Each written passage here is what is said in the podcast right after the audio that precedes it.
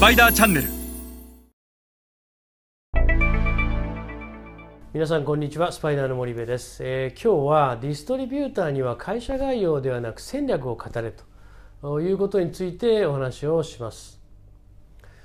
えー日本のメーカーがあー現地でえーディストリビューターと販売店契約をまさにしようとおしているその瞬間シーンにですね、えーダメな会社というのはひたすら会社概要を語る。一方でいい会社というのは戦略を語る。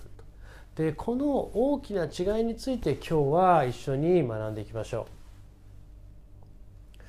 う。まず最初に申し上げたいのは現地のディストリビューターは皆さんの会社概要は聞きたくない。彼らが聞きたいのは皆さんの戦略であるということを最初に申し上げます。でえ仕事柄、まあ、日本の製造業メーカーと現地のディストリビューターをこうマッチングするというケースが、まあ、私の場合非常に年間を通じて多いと。でその現場でやっぱり大変多く見るのは、えーほとんどの日本企業は戦略よりも会社概要が前に出る。例えばあどういうことかというと、まあ、自分たちの製品は高品質で日本では売れてますよと。こんだけ日本では実績がありますよ。弊社は大手上場企業で日本では業界ないですと。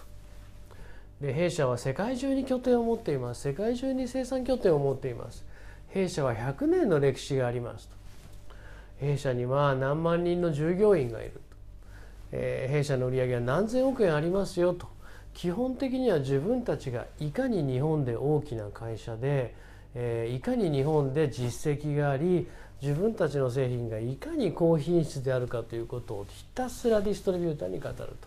ただ彼らは日本っていうのは自分たちの国よりもかなり先にいて発達していてその国ではそれだけの高品質なものが求められているのかもしれないけど自分たちの国ではそうではないですよということをよくよく分かっているのでそれだけ日本で実績がある高品質のものを作れる日本企業が自分たちの国でどんな戦略でどんなことをしようとしてるのかっていうことに興味があってあんまりこういう日本での実績とかどれだけでかい会社かなんてのはもうすでに知っていると。そんなことよりもやっぱり戦略とビジョンを聞きたがる。でこれを語らないとなかなかアジア新興国の地で、えーアジア新興国のディストリビューターと一緒になって二人三脚で成功していくっていうことは非常に難しい。本来日本のメーカーが語るべきは我々のビジョンはこうであると。で、えー我々はこれを実現するためにこの国に参入したいんだと。こういうことをこの国で実現したいんだ。でそれを実現するための戦略はこうなんだと。でその戦略の実現性は我々はこういうふうにシミュレーションしてる。で記者にはディストリビューターとしてこういう役割をお願いしたいと。これを実行することで記者にはこんなメリットがあるよというのをディストリビューターは聞きたがっていて、えー会社概要じゃないんだと。戦略なんですよと。ビジョンなんですよと。これをやっぱり日本のメーカーはしっかりと理解をしないともう8割方のメーカーはひたすら会社概要自分たちの会社がどれだけでかいかどれだけ自分たちの製品の品質が高いかこれしか語っていないと。ただこんなことはアジア新興国の地で事業を成功させるためには何の役にも立たない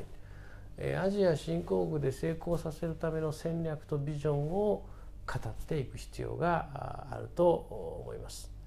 それでは皆さんまた次回お会いいたしましょう。